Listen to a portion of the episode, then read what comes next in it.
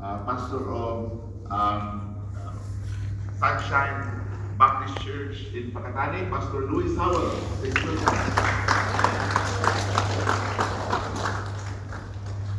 Okay, two passages of scripture. I know it'll be popping up here, and I know how easy it is to get used to this up here because I did when I was sitting in the back. It's very easy to get used to it being on the screen, but I challenge you to have this with you. If you do have your Bible with you, turn to, first of all, Jeremiah chapter 32. And if you have your Bible and a bookmark, put one in Luke chapter 10. I'll be in those two passages primarily this morning chomping at the bit to preach. But my job today is I want to bring down the, our theme down to our level, uh, the context of the theme, and then bring it into application for us uh, this year. God's given us some wonderful themes over the 10 years. And uh, this year I've just been, been impressed with prayer, and it's kind of went straight from the uh, pastor's conference into this, had such a uh, connection on what prayer is all about. Um, you may hear some things that's similar. I'm like, he preached my message. uh, so keep listening and keep it up. But when God brings something back to you a second time and another preacher, um, you can be guaranteed we haven't, none of the preachers ever that sit in any of these pulpits in an independent fundamental Baptist church, um, we don't knock heads or get together and see what we want to preach. We don't tell each other what we're preaching. It's between us and the Spirit of God, guided by whatever theme um, that is there. So if it comes to you two times, same passage or same anything, God's got something important for you. Uh, latch onto it um, the best that you can. I thank you guys for all of your support. I thank you for my, your prayers for my back. I appreciate the question. Didn't, you didn't bring your black pad up this week. Um, I'd like to say that I intentionally didn't, but I did forget it.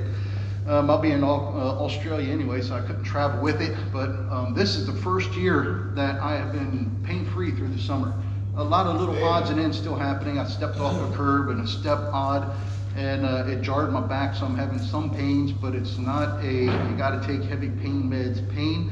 Um, uh, last February, I woke up and no more um, codeine, uh, no more anything like that, because I just woke up one day and the fusion must have taken overnight, finally, after three years. Um, and once it took, I woke up, I was like, where's the pain at? Uh, nothing's happening. Um, so I was very gentle. And throughout the next few months, uh, my wife had seen me step easily off of a step. Do you hurt? Because she saw me stepping easy, thinking I'm stepping easy because I was um, hurting. I said, I'm babying it. we spent a lot on this thing. We got like seven years invested in this uh, these fusion. So uh, thank you for your prayers. Uh, this coming year, as I've gotten through some other issues this past year, I'm going to start working on the core muscles, and prayerfully, I won't need my black pad again, and I can get back to life what it was like before 2017, physically speaking. So thank you very much for your prayers um, uh, and being here with us in the Soul in Your Bible. You guys have been faithful through a lot of preaching um, in the past few days. You're still faithful here. Stick it out. Um, do what you can to sacrifice to be here and see what God has for you. The encouragement, um, even though you have all the tools and even though you are faithfully out there soul winning, Queen Street is not nothing new to you just because we brought the soul winning revival. Letterboxing isn't something you're doing just this week because we're passing yep. through with a lot of resources. Yep. You're faithful through the year. Yep. So this revival is not coming through to be a rebuke unless God has a point for you that needs to be rebuked. It's also here just to keep us fired up, um, keep us motivated, keep our fuel uh, tank filled up, um, and not let it go to empty um, throughout this next year. And the amount of gospel tracts that we put out is unbelievable. Um, our church started 40,000 tracts a year is what we were putting out, and then our church just had the burden. Let's get them out to other churches. You guys latched on, everyone latched on, and now last year we did 350,000 tracts. This year we have 500,000, and they're only going out because you're putting them out. We may still do our 40 on a good year. We won't do 500, um, but all that's going out is because everyone's getting a hold of it, and souls are being saved as a result. Praise God! I got the report of the souls saved yesterday, um, another one the other day, and no telling how many other ones get saved. And I'll have that in my uh, an example. We don't have the booklet right now um, that for this session. If you want to scribble some notes, that's fine. So pay attention because this afternoon, when, when we have the booklet, I'll rewind back, make sure that we have um, our fill in the blanks. Um, but regardless, the booklet I design each year has the answers in the back anyway.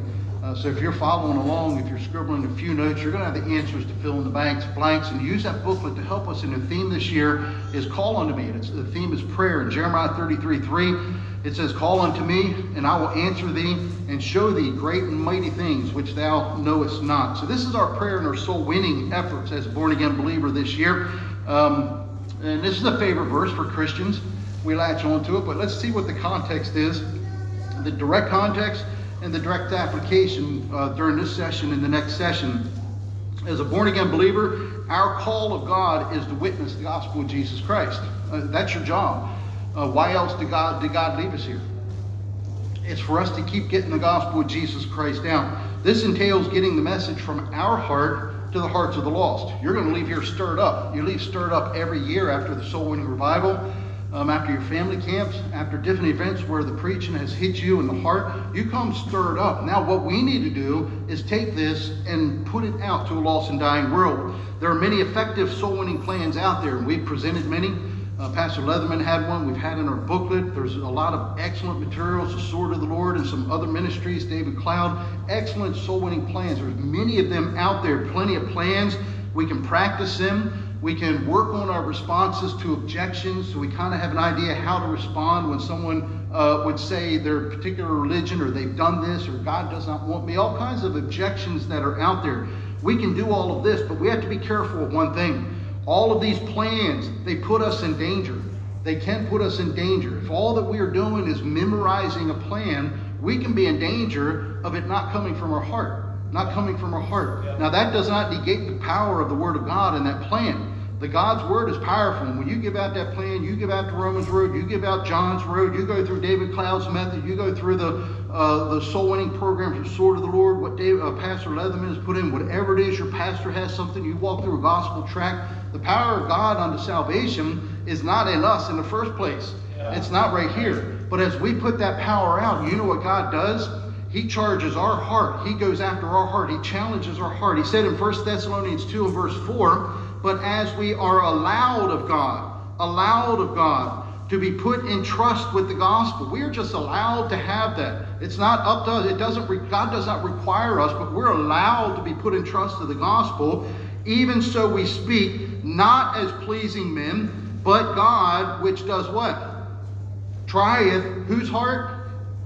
Our heart. He's trying our heart. Their heart needs the gospel, and regardless of the condition of our heart, regardless if we're just doing it out of repetition or just doing it out of I've got to be there, regardless of our heart, the power of God unto salvation will still save a soul. But as we put that out, He's trying our heart. Our hearts do not remove the power of God's word to save. However, as with every aspect of our earthly ministry, soul winning efforts, they can be presented powerlessly.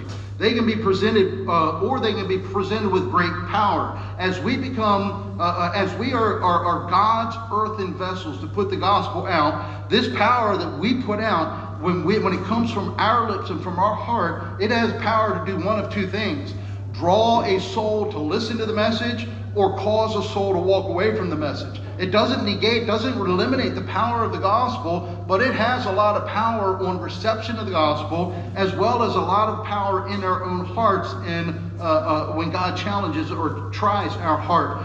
Paul taught the Thessalonians in 1 Thessalonians 1 and verse number 5 about the empowerment of how God's word as our gospel came not unto you in word only, but also in power and in the Holy Ghost. We need that power. We have it right here. We have it in our heart. Now that power needs to come out and go out to a lost and dying world. To obtain this power and to maintain this power, this Holy Ghost power and soul winning, it requires us to bathe our efforts, our soul winning efforts, in prayer. We have to pray. If we are not praying, it's not going to eliminate the power of the Word of God to save a soul, but it's going to eliminate the power that we have, the power of the Holy Ghost, and it's going to ultimately challenge our eternal rewards as a born again, as a born again believer. Um, in our session booklet now, in Jeremiah 33, I want to get into the context of what this is about. Why I picked Jeremiah 33 and verse number 3. Very popular verse. We all like this verse. Uh, but what was it all about? Go back to Jeremiah 32 and verse 2 for the context leading up to it. In Jeremiah 32 and verse number 2, the Babylonian army had surrounded Jerusalem. Uh, to besiege to besiege Jerusalem. It said, and then the king of Babylon, the king of Babylon's army besieged Jerusalem, and Jeremiah the prophet was shut up in the court of the prison, which was in the king uh, in the king of Judah's house. Um, at the end of verse number three, God said that He would give Jerusalem to the Babylonians. And the reason He was giving it to the Babylonians is to judge them for their sins. At the end of verse number uh, 32 and verse 3, it says, Thus, Thus saith the Lord, Behold, I will give this city into the hand of the Babylon, of the king of Babylon, and he shall take it. Now the king now of Judah was furious. His name's Zedekiah. He's infuriated, and he really wanted to go out and he wanted to shoot the messenger. You ever been up here and the message was presented to you, Brother uh, Garraway, uh, uh, uh what's his Brother Belcher, um, uh, Pastor uh, Codilla. As the message goes out, and when it besieges your heart and it just surrounds you and it starts to convict you and it wants to take over your heart, it infuriates you. You get mad, you get upset. I don't want that. And this is where the king of Zed- the king of Judah, Zedekiah, was. He wanted to shoot the messenger, so he then takes. He couldn't get rid of uh, the prophet, so he throws the prophet in prison. He tosses, he tosses him into prison. At the beginning of verse number three, it says, "For Zedekiah, king of Judah, had shut him up, saying." Wherefore dost thou prophesy? Well, why? Let me ask you, wherefore doth Pastor Belcher preach and prophesy? Wherefore doth Pastor Codilla preach and prophesy the word of God to you? He's following the mandate of God. He's went under the Holy Spirit power of God to give you what God knows that you need to have your heart besieged to turn to where God needs you to be in his ministry and his work and his efforts. Zedekiah was afraid. Zedekiah was afraid that Jeremiah, in his preaching as the messenger, the man of God, was afraid that he was going to discourage the people, discourage Jerusalem. Zedekiah was ready to give up Jerusalem. He did not want to die. He wanted to go to the Babylonians, and he was infuriated. Then he was discouraged that the people, uh, or Jeremiah's preaching, would cause an insurrection. And your heart needs an insurrection today. Your heart needs to defy the flesh that's around it today, that you can go out and you can give the best soul winning efforts that God would have for you today. And that's what's happening right here with Jerusalem at, at this point. Jeremiah, though, as he's thrown into prison, as the king wants to shoot the messenger, as the king is utterly discouraged that Jeremiah is going to bring an insurrection amongst the people to go up against the king of Judah, Zedekiah, to continue to fight against the, against the Babylonians, throws him in prison. And what does Jeremiah do?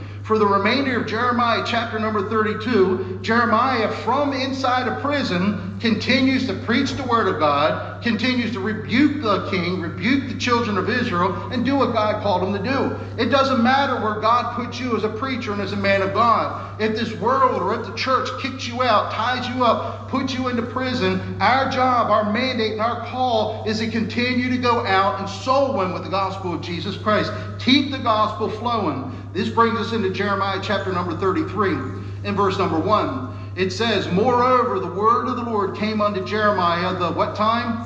The second time. So this came to Jeremiah one time already, while he was yet shut up in the prison, uh, in the court of the prison, saying. So we'll stop right there in verse number one. In verse number one, one of the world's greatest promises given to us as believers now has come out of this incident with Jeremiah. He was just preaching the gospel, he was, or the, uh, the gospel or the deliverance of the children of Israel. He was just preaching and rebuking what God had given him to take out to the children of Israel. What they needed that they can defeat the sin in their life that's ready to be judged as God's allowing the city to go, go into the hands of the Babylonians. We get one of the greatest promises, and this promise came to us Jeremiah 33 and verse number 3, it came to us out of Jeremiah's darkest moment. It came out of a dreary prison cell. It came to us from a place of extreme persecution while the man of God continued to preach God's glorious message of salvation and deliverance. That's right where it was. And that brings us up to the theme verse. We're living in a similar day today. We take the gospel of Jesus Christ out. What does the world want to do?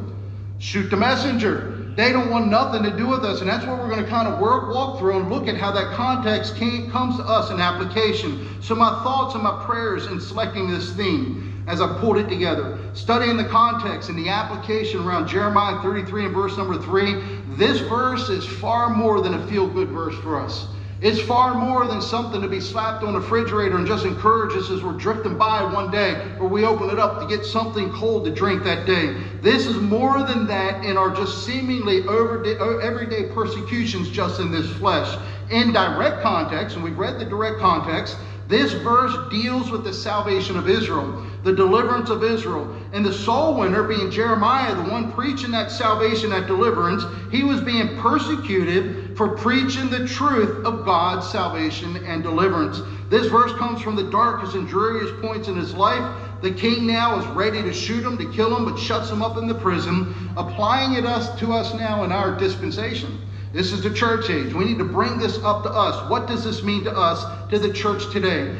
Soul winners. Soul winners today are continuously in the depths of persecution. It's taken out a lot of men, the discouragement. It could be just the mildest little word that someone says to you the snide comment that someone says. It could be a close relative. It could be your husband, your wife, someone where the dagger just digs deep. Some form of persecution. Nowhere near what uh, uh, uh, Jeremiah was going through. Nothing near what he went through in a dark, dreary prison. But we still face persecutions today as the devil knows how to push your buttons. He knew how to push Jeremiah's buttons. He had to be thrown all the way into prison. And we know around the world today there's buttons that have to be pushed because there's preachers around the world that's in prison around this world for preaching the gospel of Jesus Christ. We've got it easy here in New Zealand. We've got it easy in the United States of America. We've got freedom to preach. We have freedom of religion. We have freedom to get it out. But then comes that little bit of persecution that whispers in our ear and discourages us from going back out. He, we just got shot as a messenger. How is this brought now to us? And what are we to do about this? We're under a continuous amount of persecution in one way or another. We're surrounded by the darkness of this world. We are opposed by the very gates of hell today, according to uh, what Jesus had preached. This year's preaching now, all the preaching is going to be about the necessity of our prayer and our soul winning efforts. We need prayer. We need to pray for ourselves. We need to pray for our soul winners. They out there that need to be born again, they need to pray. They need to call upon the Lord. But this is for us. We need to be out there. And if we're not bathed in prayer, we are not getting from the seats. We're not getting from this message to taking it out faithfully out into a lost and dying world. We today, so we're going to be wrapping around preaching our efforts as the prince and the power of the air tries his best to shut us up just like the king, King Zedekiah did to Jeremiah in Jeremiah chapter number 32. This prayer now, it relies on God, just like Jeremiah did. It relies on God's promises, just like Jeremiah 33 gives to us. And in direct context of Jeremiah 33 3, that is all about soul winning.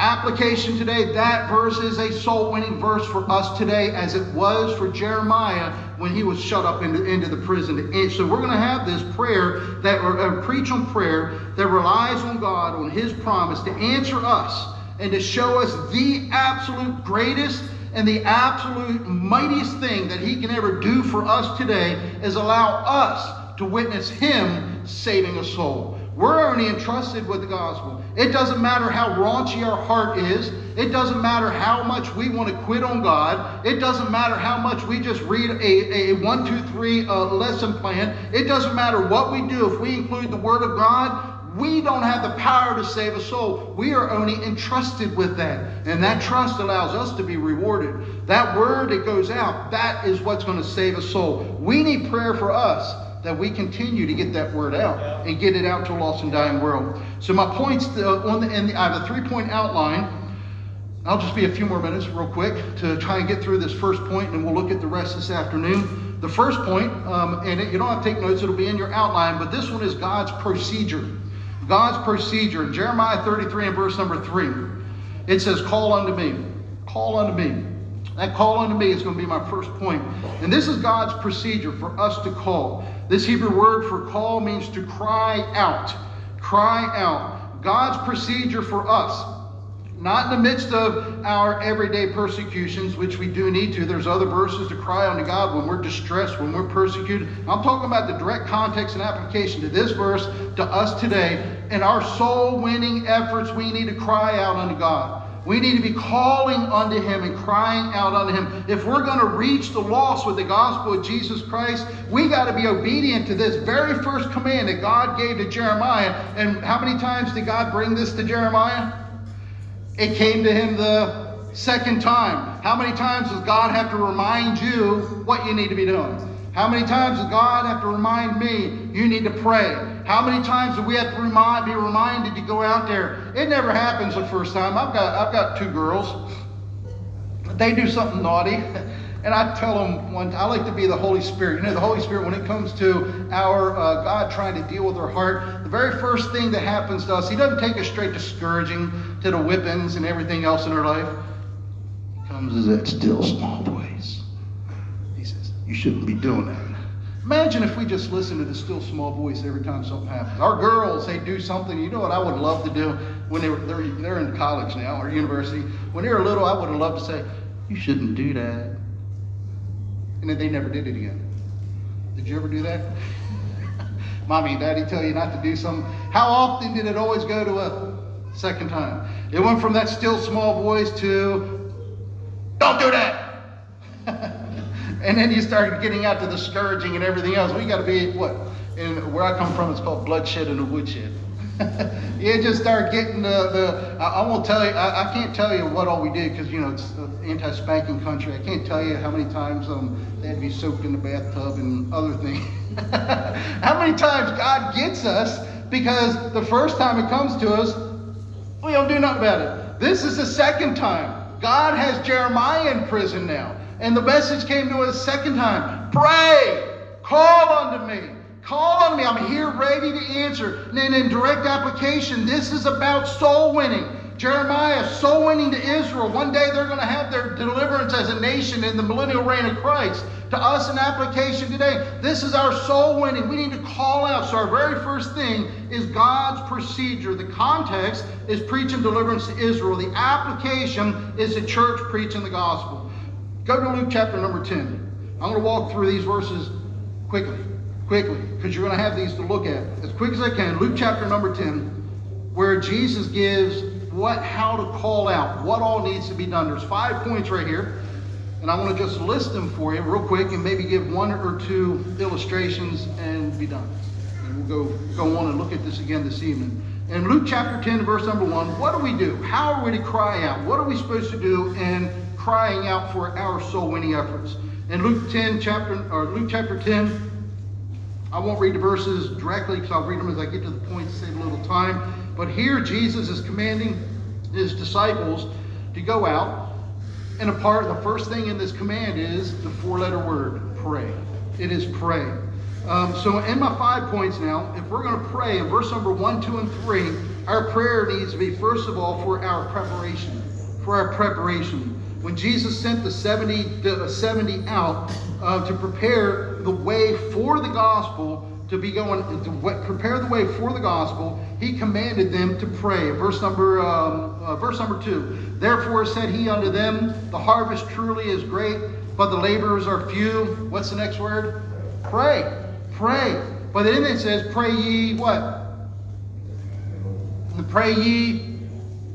Therefore, Therefore, if you're a student of the Word of God, and I trust we're all students of the Word of God, whenever you find a therefore in the Word of God, the very first thing you should think of is what is the therefore, therefore. Why is the therefore, therefore? Well, you get the answer to pray ye therefore just in the previous phrase. And the pray ye therefore in the previous phrase is that we have to be preparing because there is a great job that's ahead of us. You know, the harvest truly is what? Great truly is great. We can't do nothing in and of ourselves. It's too great of a job for us. We can go out and hand out tracts on Queen Street. We can letterbox. We can put God's word out. And when God's word goes out, we're promised it's not going to return void. But us, as being his earthen vessels today, it takes a lot of prayer to motivate us. It takes a lot of prayer to motivate you just to be in the house of God. It takes a lot of prayer to motivate us to get into the Word of God and to get into just our daily prayer. We need to be praying because the mission is great. We have a we have a great preparation that we are supposed to be doing right now, and our preparation begins and ends with prayer. So that therefore, what pray ye therefore, it shows us that there is a great work ahead of us. In verse number one, two, and three, we pray for our preparation. Or excuse me, in verse number three also, we pray for our protection. Pray for our protection. Verse 3 says, uh, Therefore said he unto them, The harvest truly is plenteous, but the, uh, but the laborers are few. Pray ye therefore the Lord of the harvest that he will send forth laborers into your harvest. Verse number three, go ye, uh, go your ways. Behold, I send you forth as lambs among what? The wolves. lambs among the wolves. Have you ever been physically assaulted soul winning? Oh, I have. I, I was decked to the ground once down in Palmerston North. Physically assaulted. Have you ever been spiritually assaulted while you're soul winning? Anyone? I think we've all been spiritually. Both of these, to some extent, they're going to happen if we are not preparing ourselves and praying to the Lord. We have to be ready for this to happen. We need our protection from the dangers that are out there. Wolves in sheep's clothing, the number one soul winning uh, uh, uh, attack is wolves in sheep's clothing today. They are going to be there before you even step out to hand out the first gospel tract. They're going to be attackers and discouragers of you. They're going to throw out words, which I toss out words, and I trust that you're going to understand what these words mean. Words like easy believism. And you've heard it a few times. The gospel is easy to believe. But there are things that we need to do to be thorough in our presentation of the gospel. But even as thorough as we are in the presentation of the gospel, when these lazy wolves in sheep's clothing, these bums start to look at us from the outside in, they see four souls saved yesterday. They're going to think that was easy believism. What did you do? How did you get so many saved? Why do they say, how, how could you get four people saved in one, at one moment? How could they say that? Because they never get it. They're not out there doing a job. All they are are the critics, and they're out there to spiritually attack. So we need the protection, uh, uh, spiritual protection from the wolves in sheep's clothing. The next one in uh, uh, verse number, give me a second, my notes, give me a second. Uh, number three, the point number three in verse number four. Point number three in verse number four, it said uh, it is that we need to have the provision of God the provision of God in verse number four. Verse number four, it says, Carry neither purse, nor scrip, nor shoes, and salute no man by the way. And this doesn't mean we're not supposed to take things with us. In direct context, he's speaking to men, uh, speaking to his disciples, those that he is he's providing along the way. This is not telling us not to go out and just do do nothing and not earn our keep as we go. But it is an illustration to us and the disciples, the set the, those that were sent, the 70 sent out, that we have to trust God for the provision uh, for the provision that we have uh, to get our soul winning efforts out there. God is going to provide for you physically. God is going to provide for you spiritually. We just need to keep keep pressing forward, and God is the one, and trust Him that He opens up the doors. You're not going to see hundred people saved when you hand out hundred gospel tracts. I handed out a hundred gospel tracts here in Auckland before I saw one soul saved the other day. That's one percent. One percent can get pretty discouraging. But you know what's more discouraging than that? When I hand out a hundred tracts and 80 people get saved. That's discouraging. You know how that's discouraging? Because there's I I trust there's 80 people out there that got saved that I never heard about. I hand out a gospel tract, they're getting saved. I never hear about it. You know what we need? We need fruit for our labors. We get an encouragement. When one soul is saved, that fires me up to hand out another 100 gospel tracts. But what if I never hear about that one? What if I never hear about the one that's saved? If I'm not prayed up and all that I am looking for are results, I'm going to get discouraged. I'm going to quit. That's a spiritual attack of Satan. That's a lie of the devil today to keep you off of the streets today. Let me give an illustration. I'm going to stop on this point, by the way. Um, I'll stop on this point for sake of time, but let me give this illustration. Um, we put out 40,000 gospel tracts in Pakistani, and we only have 5,000 homes. Um, you've got a lot more up here, and I know you do probably as much as I do, and you probably cover all of Auckland and never return to the same house in your your life and still do 40,000, keep going out. Well, we hit all of our houses about four times a year, letterboxing. That's a lot of work, a lot of time, a lot of effort. We put out 3,000 gospel tracts this past year on our Christmas parade. We go to the events, we go downtown. Uh, with it all together, I estimated uh, on a good year we're 40,000 gospel tracts. On a bad year, uh, my back was out and all, we still did about 20. Um, so you know, kind of run the ball, but when I get going and everyone's going, we do 40. That is a lot of work. That's a lot of effort. That's a lot of time. That's a lot of gospel tracts, year after year after year, and no one new comes into the pew. No one new gives me a call. We're the only calls. I get a call. There was a gospel tract. A lady gave me a ring. She said, "Why you called? Why did you call me a sinner?" "Okay. When did I call you a sinner? You put this thing in my letterbox. Called me a sinner." So I said, "Okay. What does it look like?" Uh, so I knew what all I'm letterboxing with. I pulled out the tract and I said, Where does it show me I was a sinner? Can you start from the beginning? Uh, so I had her walking through that gospel tract. It was the very end of the gospel tract. So apparently she read from the beginning to the very end. So she got God's word hidden in her heart right there. Um, then she just starts with every word and some I may not have heard of before, telling me what she thought that I called her a sinner. I said, Ma'am, I did not call you a sinner.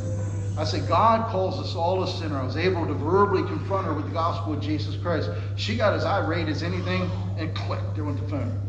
Those are the kind of phone calls your pastor will get because you're handing your letterbox and you never hear that. You may hear him say, Boy, someone got saved today because of a gospel tract. They're sitting back there in the back pew. Welcome them today after you put out 40,000 gospel tracts. But he doesn't tell you that 10,000 phone calls came along the way where they were cursing and swearing and wanting to come get you and want to do something.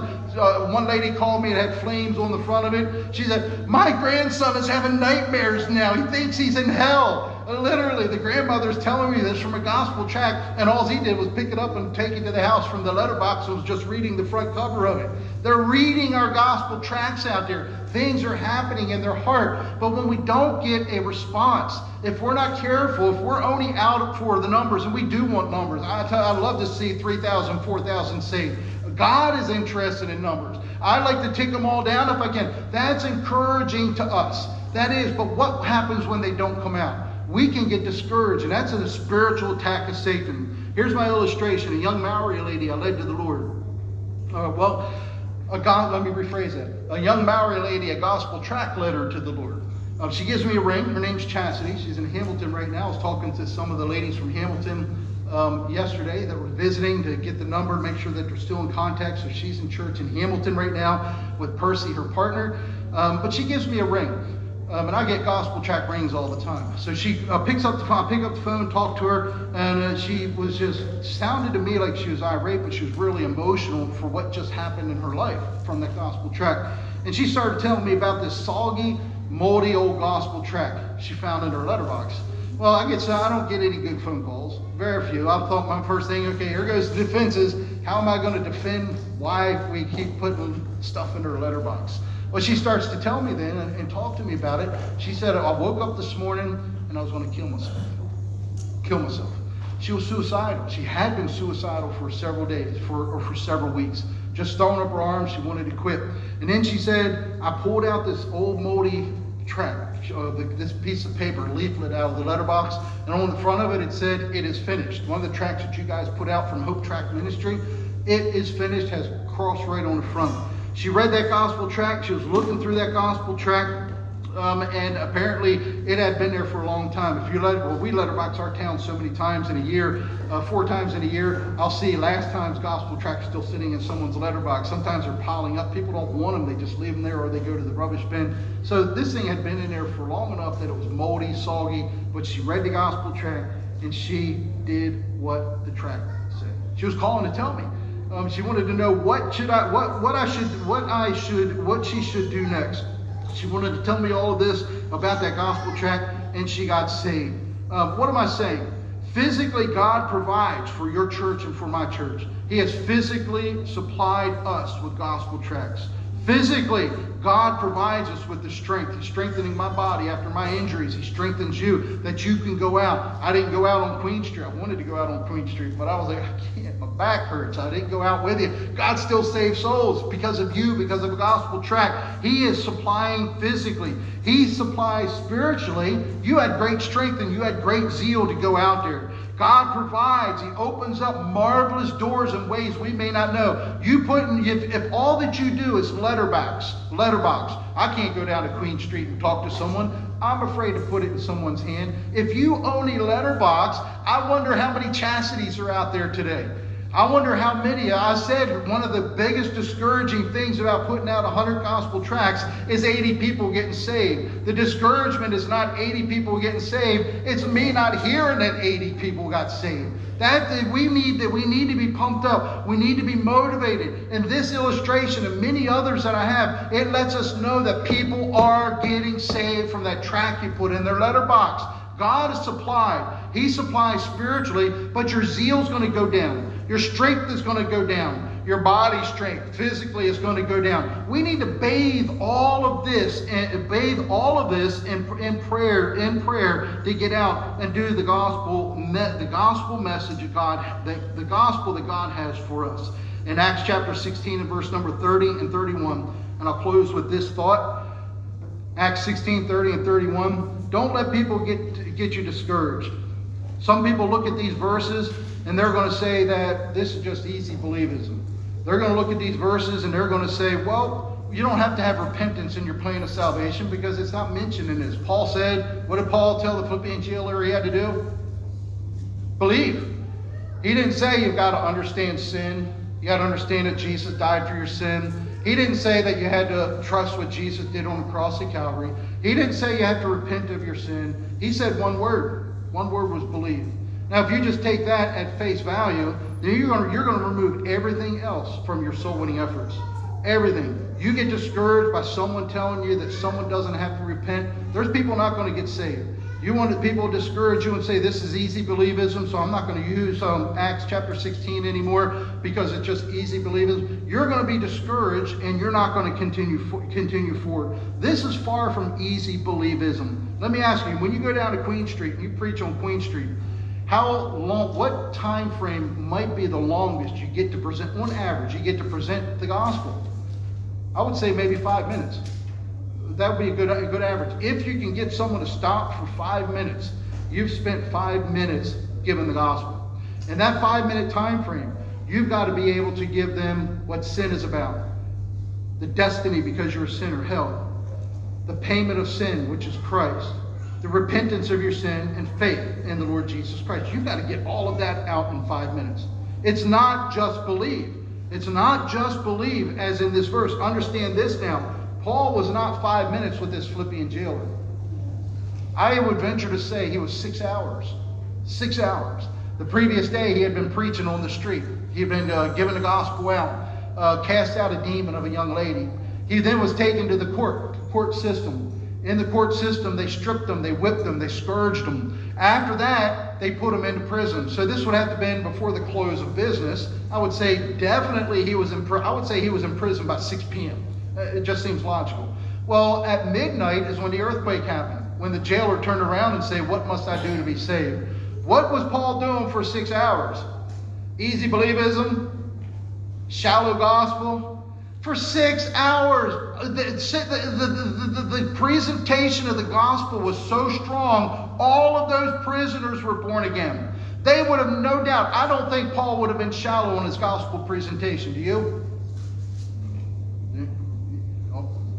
Shake your head. No, no, no. He, went for six hours. He preached the gospel. They sang the gospel. Paul and Silas singing the gospel of Jesus Christ. He would have went through who Christ is. He would have went through what sin is about. He would have went through the blood. He would have went through repentance. And now the Philippian jailer turns to him and says, "What must I do to be saved?" Paul isn't no fool. Paul seen repentance in his eyes. He had already fallen down. He was already at, if you want to do one, two, three, I'll do like step five is believe. He was already at step four. He had already done step one, two, three, four, step, all the way down. All he had to do was believe. You know how easy that was? It was instantaneous. That's what easy believism is. Truthfully, it's so easy to believe what God did for us. But it's not shallow believism. It's not shallow presenting the gospel. If we're not careful, we will fall into shallow presentation if we're not bathing it all in prayer. All in prayer. So we have to pray for our protection. We have to pray for our pray for our provision. Uh, so it's very simple. It's not shallow. Paul was not shallow. We'll go on further this afternoon, and I won't go through all of this booklet this evening, but I've got the answers in the booklet as well.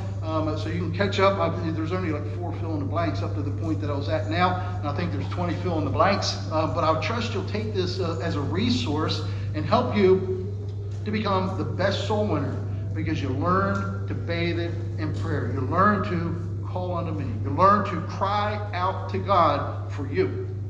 Not the sinner. We are doing that. There's other verses for that. But this is cry out to God for you and your soul winners that you can have the best efforts in what you're doing to get the gospel of Jesus Christ out. Thank you, brother.